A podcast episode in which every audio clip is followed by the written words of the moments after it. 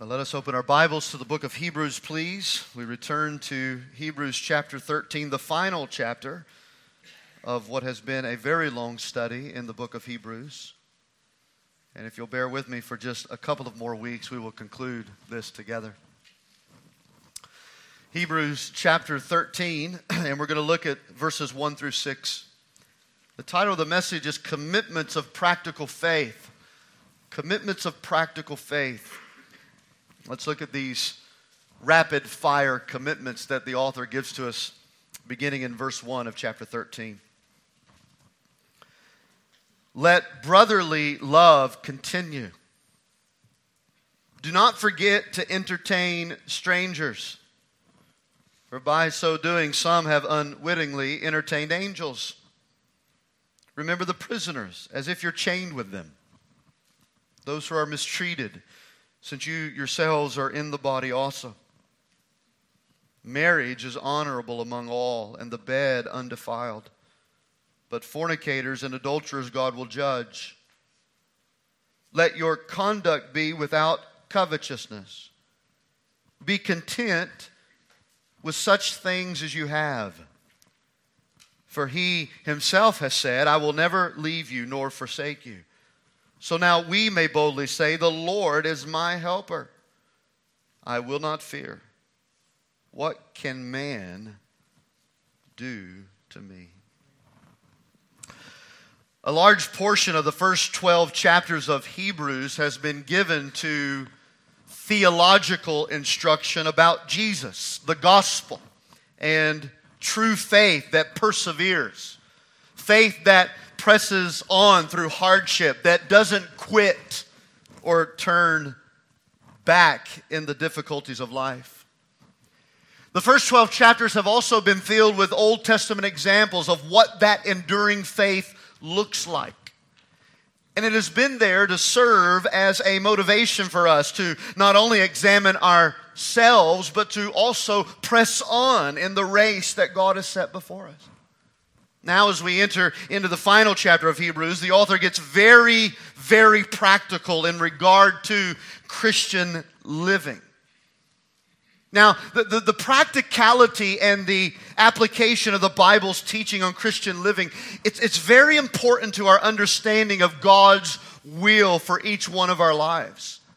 But let me stress this morning, it, and by it I mean the Bible's teaching on practical Christian living and application. Those things can only be understood from a heart of true faith. In other words, these commands that are given to us in verses 1 through 6 do not create a Christian life. They reveal a Christian life. So these commitments will be extremely difficult for you to follow, for you to apply to your life until you have come to know first the power of the gospel by faith in Jesus Christ. That is where we have to begin. Faith in Jesus Christ, trusting Him to do for us what we cannot do for ourselves. And when we trust Christ, when we put faith in Christ, it is then and only then that we will find the strength and grace beyond our natural ability to love people the way we ought to love them, to be pure in our hearts and minds, and to be content with the things that God has given to us. And then Greer said, the fire to do in the Christian life comes only from being soaked in the fuel of what has already been done. It's important for us to understand that. Our motivation for living holy lives, to follow the commands and instructions of God, are based upon the fact that we have been covered by His blood. We have been redeemed by His grace. We have been made brothers and sisters, adopted into His family. I say all of that to tell you that as we come to chapter 13, we must take note that Hebrews 13 comes after, it comes after 12 chapters of intense teaching on true faith and the gospel. Chapter 13 is going to mean nothing until we come to faith in the gospel. Now, before we dive into the three commitments that I want us to go over this morning from verses 1 through 6, I want us to know first why God commands these things for us. And it's very simple. God commands these things because He wants His people to be a holy people. He wants us to be holy unto Himself. And it is His holiness in our lives that brings glory to Him. And when we bring glory to Him, we encourage others to give attention to the gospel. This is our mission in life. This is why God has saved, redeemed, created, and placed us on this earth to be holy like Him. We cannot be holy like Him until we put faith in Jesus. But when we put faith in Jesus, He begins to make us, conform us into the image of Jesus. He makes us holy like Christ. And as He makes us holy like Christ, we bring glory to Him. And as we bring glory to Him, others begin to see the distinction of our life and the difference and the redemption of God on us. And it draws their attention to desire for themselves what God has done in us. It's why we have verses of Scripture like Romans chapter 12, verse 1.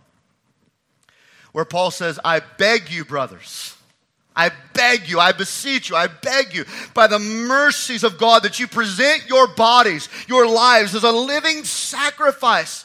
Let your bodies be holy to God and acceptable to God. It's your reasonable service. And here's how you do that. Don't be conformed to this world, but be transformed by the renewing of your mind, that you may prove what is the good and acceptable and perfect will of God. Obviously, Romans chapter 12, this is certainly not a call to imitate the world. That is not God's will for our lives, to imitate the world. But it is equally, church, listen carefully, it is equally not a call to isolate from the world. Jesus did not pray that we would be taken out of the world in John chapter 17. That's not what He prayed. He didn't say, Father, take my people out of the world.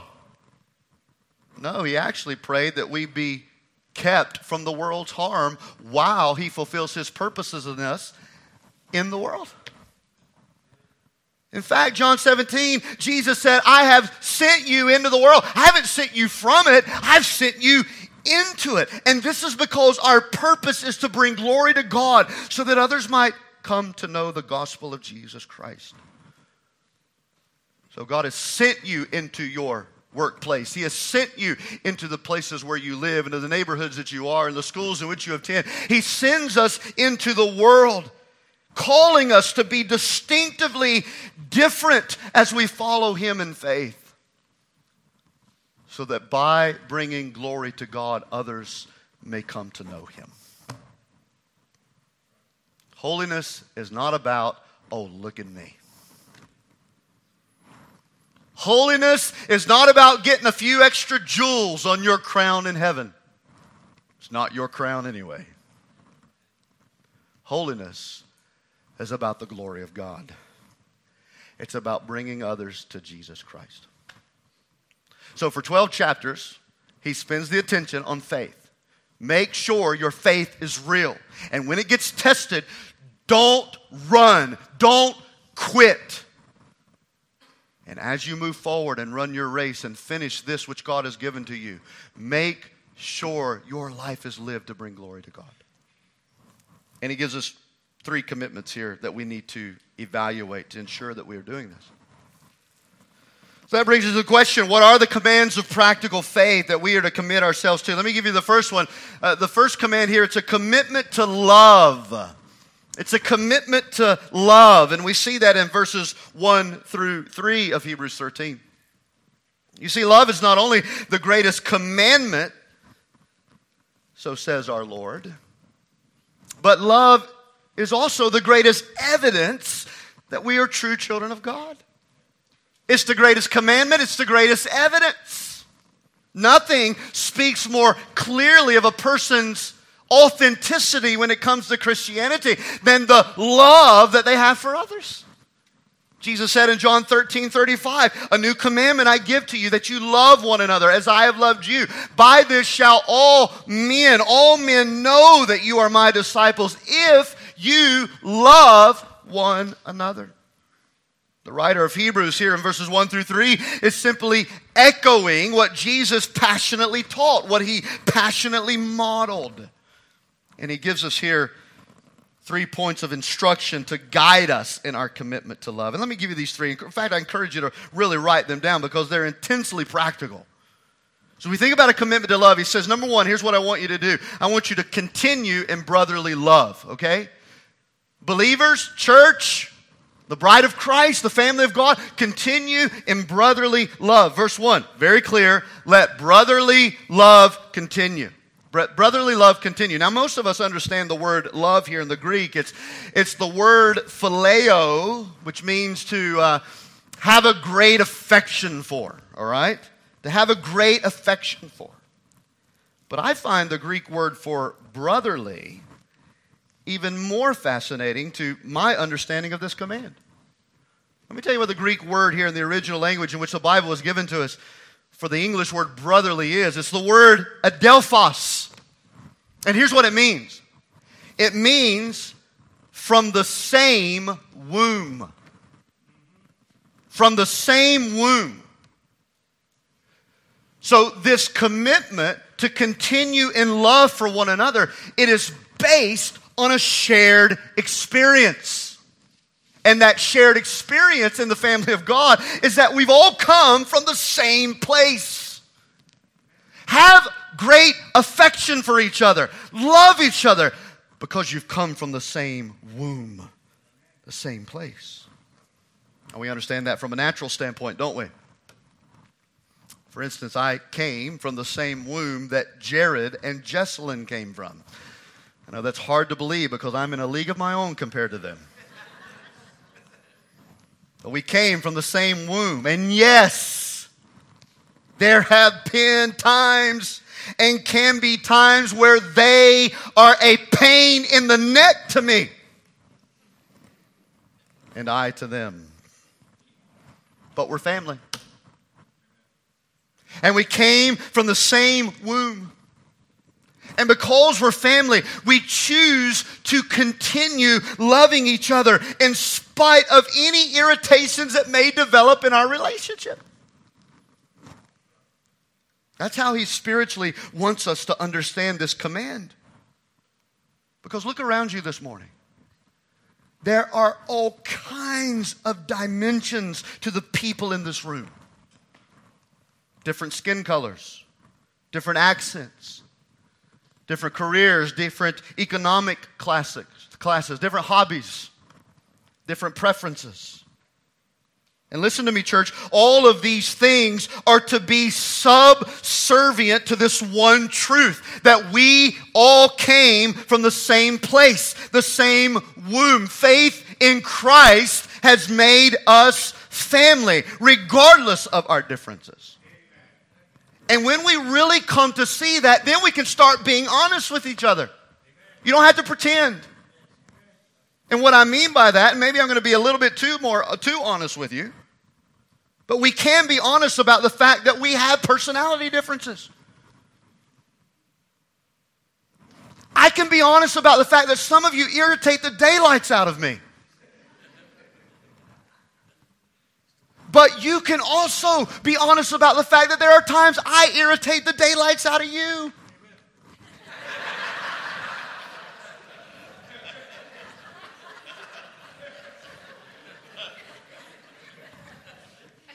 Get out. Security, I never liked him anyways. No, it's true. At times we can be a flat out pain in the neck. We can be honest about that. Just because we came from the same womb doesn't mean we like everything about each other. We don't like everything about each other. We don't. It's okay. But we're family. We're brothers and sisters, and we are to commit ourselves to keep on loving each other because of our shared grace in the gospel. And that's God's command here. And think about it in the terms of the dynamic of our own relationship here as a church. A church doesn't hold on to a pastor like me for 15 years unless you commit to love me in spite of my irritations and mistakes and weaknesses. And neither does my family commit to stay with you for 15 years unless we are committed to love you in spite of your irritations and your mistakes and your problems and your differences. That's family. We're family. And that is the type of love that he tells us to continue in. God's command is this: commit to it. It's volitional. Will to love each other, regardless of fill in the blank. Regardless of that difference, I'm going to love him. Regardless of her irritations, I choose to love her. And by the way, this is where forgiveness in the body of Christ becomes an easy reality. Because guess what? I have, I will, and if you're new to our church, we say it on the video, I say it often, this is not a perfect church, and we have never advertised ourselves to be, and we never will be. Because number one, we don't have a perfect pastor. And I say things sometimes I shouldn't say. And I respond in ways I shouldn't respond. Sometimes I don't say anything. Sometimes I say too much. Now look around you. There's been people in this room that I've offended. I've had to go back over and over again and say, I'm sorry, I'm such an idiot. I should have never done that. And by the way, some of you have done that to me too. But it's so much easier to forgive each other and give grace and be patient and kind when we realize, hey, my pastor may be a little loose in some things, but that's my brother. And this lady over here, she may send me 100 emails about how I don't need to go to Disney World anymore, but she's my sister and I love her. You don't believe me? Check my inbox.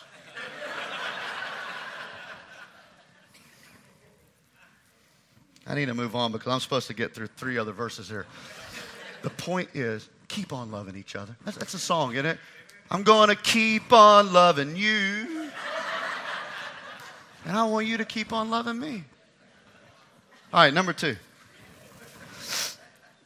Don't forget strangers. This is very practical. He says, I want you to be committed to love. All right? Keep on loving each other. And don't forget strangers. Verse 2, do not forget to entertain strangers, for by so doing, some have unwittingly entertained angels.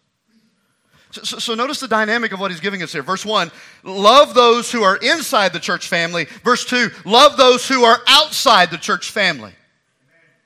All right, if brothers is, and it is, it's the word that says we've come from the same place. Strangers is the word that means people I don't know. And so, we who profess to have true faith are to love strangers by being hospitable toward them. Now, often we think hospitality is about people we know. We know. This is our group of friends. We hang out together. I'm a good host to them. We get together and eat and play games and do whatever. But here, hospitality is actually about people we don't know. And the context of this command is centered on using our homes for hospitality. You have to do a little bit of diving into church history to see this, but let me just give you a brief summary. That in actual fact, during this culture, inns were known to be miserable places. They were not healthy, they weren't clean, often filled with serious crime. Many of them were ran as brothels. So Christians would open up their homes to strangers in order to share Christ with them in a clean and warm and welcoming environment. Equally, there were also new Christians who had been isolated by their families because they had put faith in Christ. And so other Christians would open up their homes as a place of acceptance and friendship, gospel fellowship, new family. And this is the heartbeat of what he's commanding us here in verse 2, that we are to use our homes as Christians and our lives to serve others in hospitality.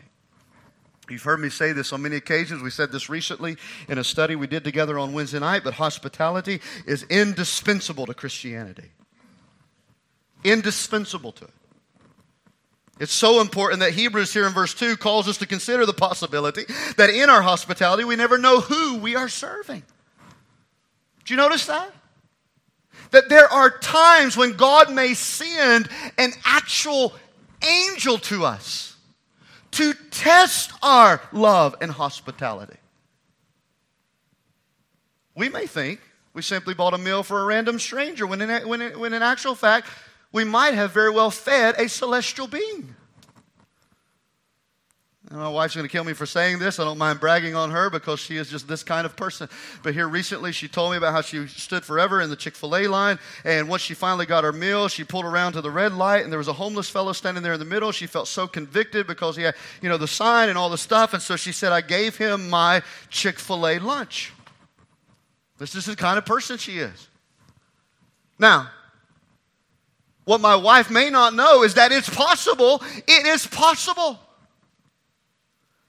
that stranger to whom she gave a lunch to might not only be an angel, but she may have very possible fed an angel with Christian chicken. It's quite an amazing thought, isn't it? And that's the point.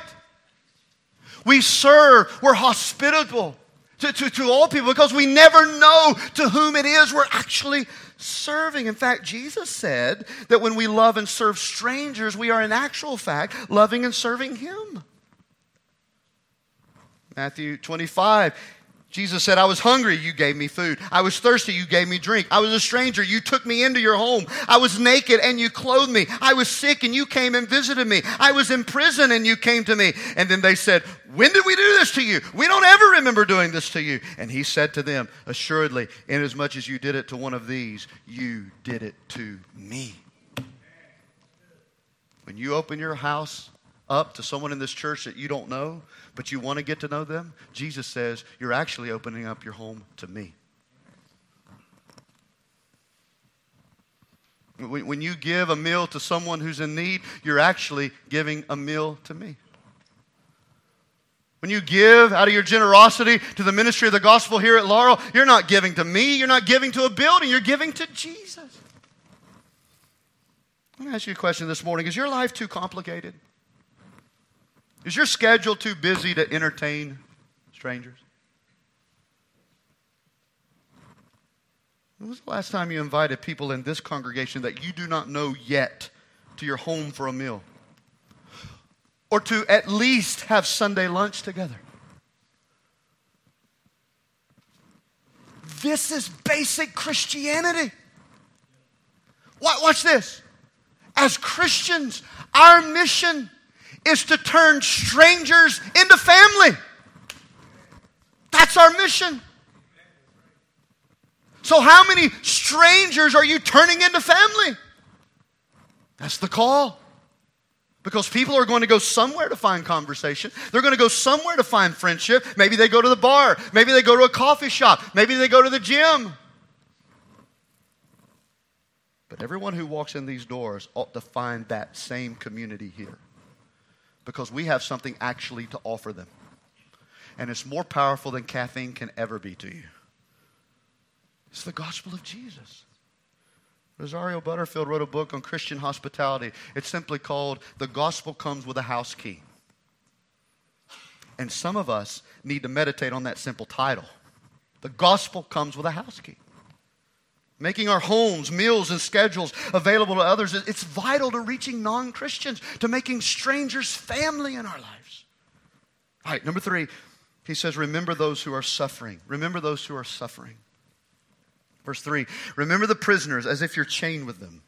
Those who are mistreated, since you yourselves are in the body also. So the idea here is that Christian love empathizes with those who are hurting.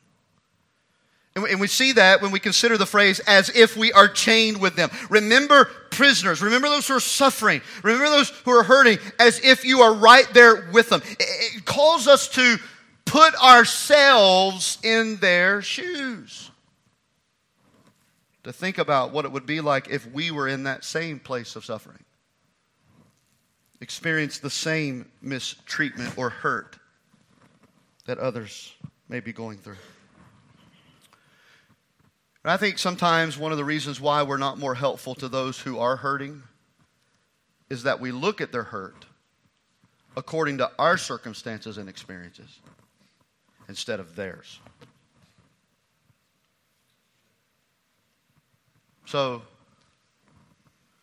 because we haven't gone through that, because we're not experiencing it, because we don't know what it's like to live in that economic status or that color of skin or that whatever. We fail to empathize, sympathize, and to give them the love that God calls us to give them because we don't get it. We don't understand it.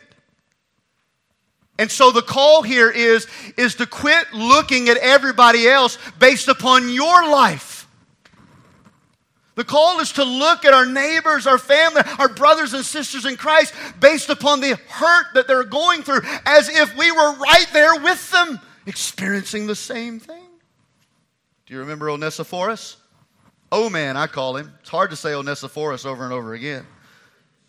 Oh man. 2 Timothy chapter 2, when Paul was in prison, Onesiphorus, he sought Paul out very zealously and found him. And it was there Onesiphorus refreshed and ministered to him. There are people who are hurting and suffering, and God says, I want you to think about what it would be like if you're going through the very same thing. I want you to think about what it would be like if you were being mistreated the way that they're being mistreated. I want you to think about the way you would be hurting if you're hurting the way they're hurting. And then I want you to seek them out. I want you to remember them. I want you to love them. I want you to serve them. It's a commitment to love. How do we do that? Well, I think it's our presence, our prayers, our patience, and sometimes our provisions. Just being there, praying, trying our best to sympathize, empathize. So he says here, we've professed faith in Christ. Now it's time to take that faith and bring glory to God by how we live. And here's the first commitment you need to make. It's a commitment to love. I'm going to give you these other two a lot more quicker, all right? Number two, we see a commitment to purity. A commitment to purity. That comes in verse 4. Now remember, we're talking about the practical commitments of faith that God has called us to as believers in order that we bring glory to God. So when the world sees these things in us, it will bring glory to God. It will turn their eyes toward the hope of the gospel. So he says, I want you to commit yourself to love, and then I want you to commit yourself to purity. To purity. Verse 4, look at it there. Marriage is honorable among all, and the bed is undefiled, but fornicators and adulterers God will judge. Now, I want to be very quick on this, but the first thing he wants us to bring our attention to is the freedom and the pleasure and the acceptance that is found in the marriage bed. In other words, within marriage, there is an unfettered invitation to the enjoyment of sexual intimacy between a husband and wife. Marriage is honorable among all. The bed, the marriage bed, is undefiled. Why would he even put that in there? Because on one hand, you had these ascetics, asceticism, the idea that you have to withhold yourself from everything. And so asceticism taught that abstinence, even within marriage, was necessary to Christian maturity. On the other hand, you had the libertines. The libertines were those who lived life with absolutely no boundaries, and they considered sexual pleasure to be completely open, even in the marital union, that sexual intimacy could be enjoyed whenever you wanted and with whomever you wanted. No rules, no boundaries. And so, as it is in our culture, so it was in theirs. You're battling these two extremes. Married singleness, the idea that God has brought two people together and that which he has created to function within the boundaries of pleasure and freedom is inactive. And then you have this extreme over here where there is a lot of activity, but it's outside the boundary of God's prescribed rules, marriage. And so I sleep with whoever, and I'll sleep whenever I want, even if I'm married. That's the thought process, right? The extremes.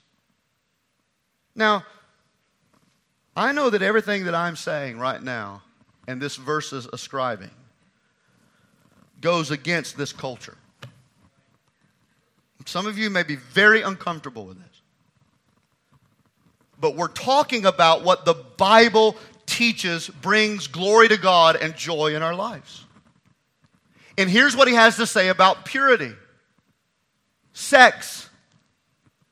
He says, number one, God is inviting you to embrace in pleasure and abundance, sexual intimacy. The marriage bed is undefiled. It's undefiled. There's freedom there. Openness, acceptance, pleasure, abundance. And the second thing he is saying is that God commands us to keep sexual intimacy inside the marriage covenant. That's why he goes on to say at the end of verse 4, fornicators and adulterers God will judge. So here's the message of Hebrews 13:4. There is pleasure in the marriage bed, but there is pain in sexual sin. There's pleasure in the marriage bed. There is pain in sexual sin. And here's where I want us to see this in terms of our own purity. We as God's people, if we're going to be holy to Him, if we're going to bring glory to Him, if we're going to be so different, so distinct, that people look at our lives and want to know more about the gospel, then we're going to have to commit ourselves to a life of purity. To avoid every hint of sexual sin in our lives. Avoid every hint of it. Christian husband, Christian brother, Christian sister, listen to me. Do whatever you must do to deal with sexual temptation and deal with it drastically. Don't pamper it. Don't flirt with it. Don't allow even the slightest hint of it in your life. Hate it. When it rears its head, crush it. Dig it out of your life. Some of you are flirting with it way too much. And it's not only going to bring a disservice to the glory of God, but it's going to bring a lot of heart and a lot of heartache, sorrow, and pain. It's like a river. The river is beautiful. God created it. He wants you to enjoy the river, but the river's got to stay within the banks. But when that river goes outside the banks, things get hurt. Things get destroyed. It doesn't fulfill its intended purpose. A commitment to purity. You say, well, Pastor, I've never been unfaithful to my wife. Jesus said adultery begins in the heart. The heart. And because adultery and sexual sin begins in the heart, there's not a person in this room, look at me, there's not a person in this room that's not a sexual sinner.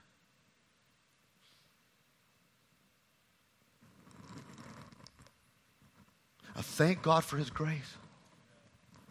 Adultery is not the end of the story. There is redemption.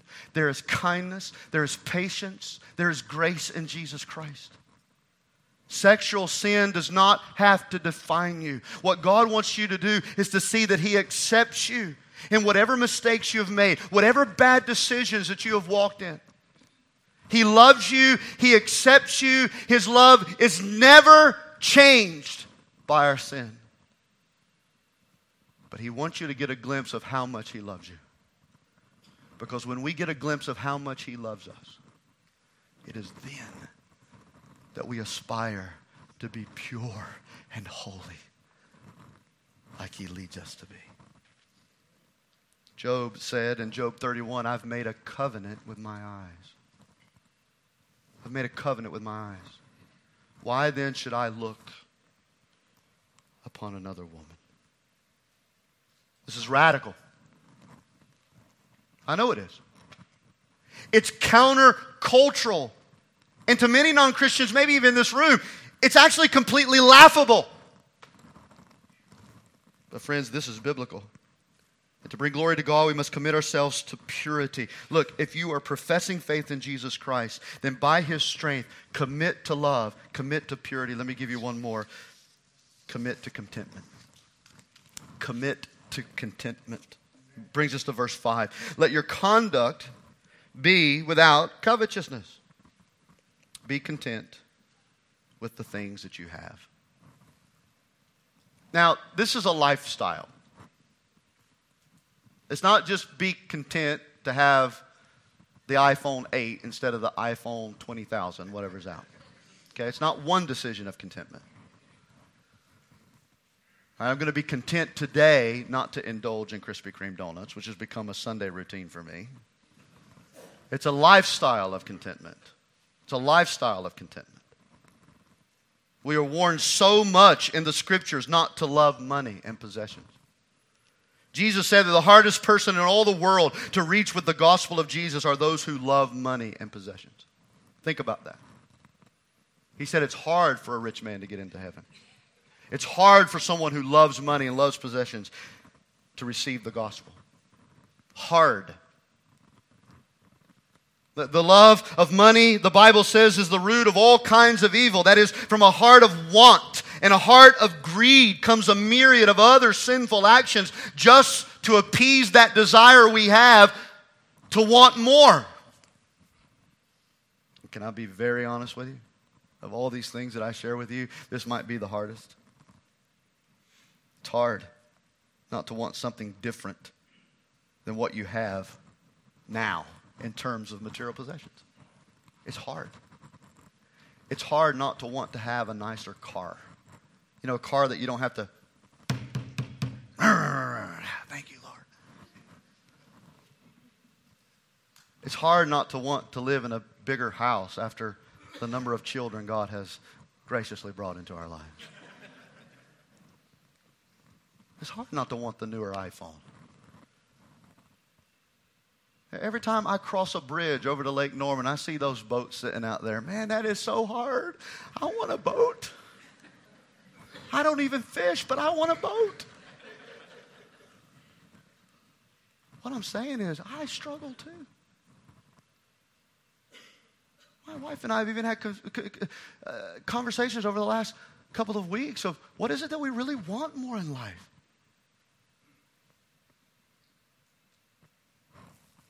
Contentment. Now, let me just say a couple of things before we wrap this up. The Bible isn't teaching that we shouldn't desire or work hard to improve our circumstances. If you think that's what he's teaching here, then you're wrong. It's not saying that. Neither is it saying that we should quit our jobs and live the rest of our lives with what we have now. No. God blesses hard work. Amen?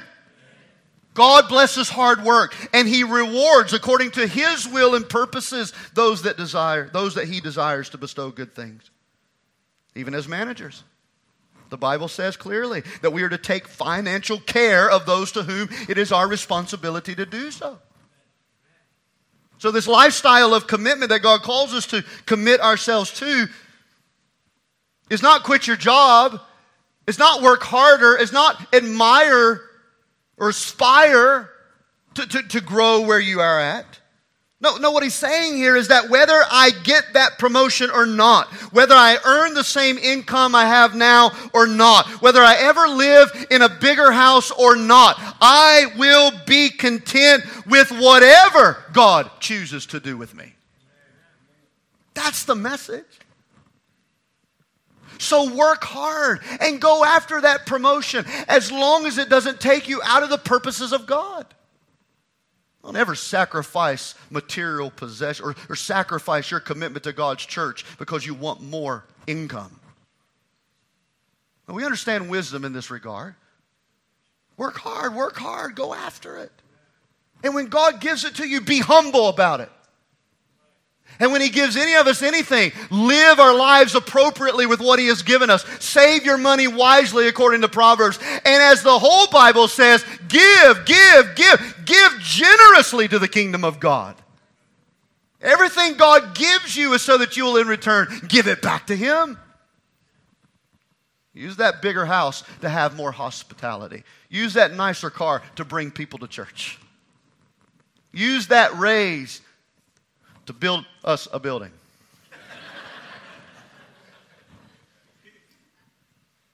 Use that extra money that's come in to buy me a boat, whatever you got to do. Give, give, give, give. You know I'm being facetious. If you're new here, we are not a prosperity church. I'm wearing the same sweater I've worn for 10 years. We are not a prosperity church. It's just simply being content with whatever God does. Whatever God does. If He gives it to me, I'll be content with it. If He doesn't give it to me, I'll be content with where I am. You got it? Okay. So it comes out of a conviction that God's going to take care of me. Right? Look at the last phrase. Look at the last phrase. Here it is, verse 5. Hey, I've been out for 2 weeks. You can bear with me an extra 5 minutes. All right? Conviction that God will take care of me. Verse 5. He says, I will never leave you. Be content with what you have because I'm never going to leave you. I'm never going to forsake you. And because we know God is never going to leave us and forsake us, we can boldly stand up and say, the Lord is my helper. I will not fear. Oh, but man, I get so afraid of money. I do. We're putting our last load of laundry into the dryer, getting ready to go on our trip, and we smell a burning smell, right? Oh, man, that's going to be another however much money I put into that dryer. There's leaking in the corner of my bed. There's who knows what that's going to cost. The refrigerator, whatever. Makes us nervous, don't it? We get afraid. That's why we're so consumed with gas prices right now. So let's just be real for a moment. Can I get real with you? I know gas is expensive. I feel it too. But the Lord is our helper. Everyone's complaining, griping, groaning about inflation and grocery prices and everything else. And I get it. I get it. I find myself doing the very same thing. I can't even go to Chick-fil-A. I know it's Christian chicken, but I can't even go there without dropping $40 on my family. What in the world? Kathleen told me it took her $85 to fill up the Acadia this week. She is now banned to our home for the next 3 months. Go to the grocery store. I loved it when cereal was $1.99. Now I have to check my bank account before I buy a box of Cheerios. I get it. It's hard for me too. I complain. You complain. But today, God is reminding us with this text that He promised He would never leave us nor forsake us, even when the economy is going haywire, even when gas prices are going up, even when inflation is rising, even when He brings a new child to your home and you weren't financially to take care of it. God says in every season of your life, if you will be content and know that I will never leave you and I will never forsake you, then you will have the peace that I will help you. What can anybody do to me? What can any economy do to me? What can anyone else? What can any president or cabinet or whatever? They can't do nothing to me. God is my helper. God is my helper. Here's the point. You want to bring glory to God and help others see the difference that the gospel can make in their life? When the world seems to be spinning out of control, hate, sexual immorality, griping, complaining, inflation. Then the point is, don't gripe and complain with the rest of society. Just commit to being content with where God has us for such a time as this. This is where He wants you. This is where He wants me. And He said He would take care of me. He said He would take care of me. All three of these things are challenging, aren't they? Selfishness gets in the way of our commitment to love. Do you agree with that? Yeah. Lust gets in the way of our commitment to purity. And things distract us from a commitment to contentment. But remember what I said at the beginning. The only way we can fulfill these commitments to the glory of God is if our hearts have turned to faith in Jesus Christ. Jesus is our model. He committed Himself in perfection to love those who hated Him, to be pure in the midst of a wicked culture, and to be content not even having a place. Not even having a place to lay His head. He was content. He's also our hope. He's our model. He's our hope. That through faith in Him, He will help us achieve these things to the glory of God, because it's not my nature to love. I'm an introvert. It's not my nature to randomly go up to someone and say, hey, let's go hang out. I'm the guy that buys the T-shirt that says, I'm late because I didn't want to be here.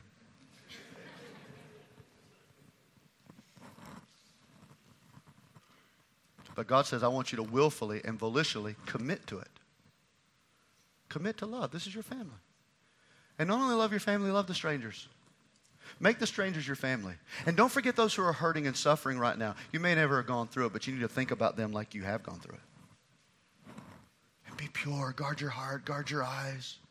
Enjoy the pleasure that God has created within the marriage bed. But until God gives you that marriage bed, guard your heart. Guard your life. Be pure. And be content. Everything you have right now is because this is God's will for your life. If he wants you to have more, he'll give you more, and be grateful when he does. But don't begrudge him. Don't begrudge him. He is your helper. You're going to be able to pay the gas bill. You're going to make the electric payment. God may bring some people in your life to help you with that. But God helps us in a myriad of ways. He helps us in a myriad of ways. The point is, even in the hardest times in life, he never leaves us. He never forsakes us. And thanks be to God for that. All right, I'm done. Let's stand together for prayer.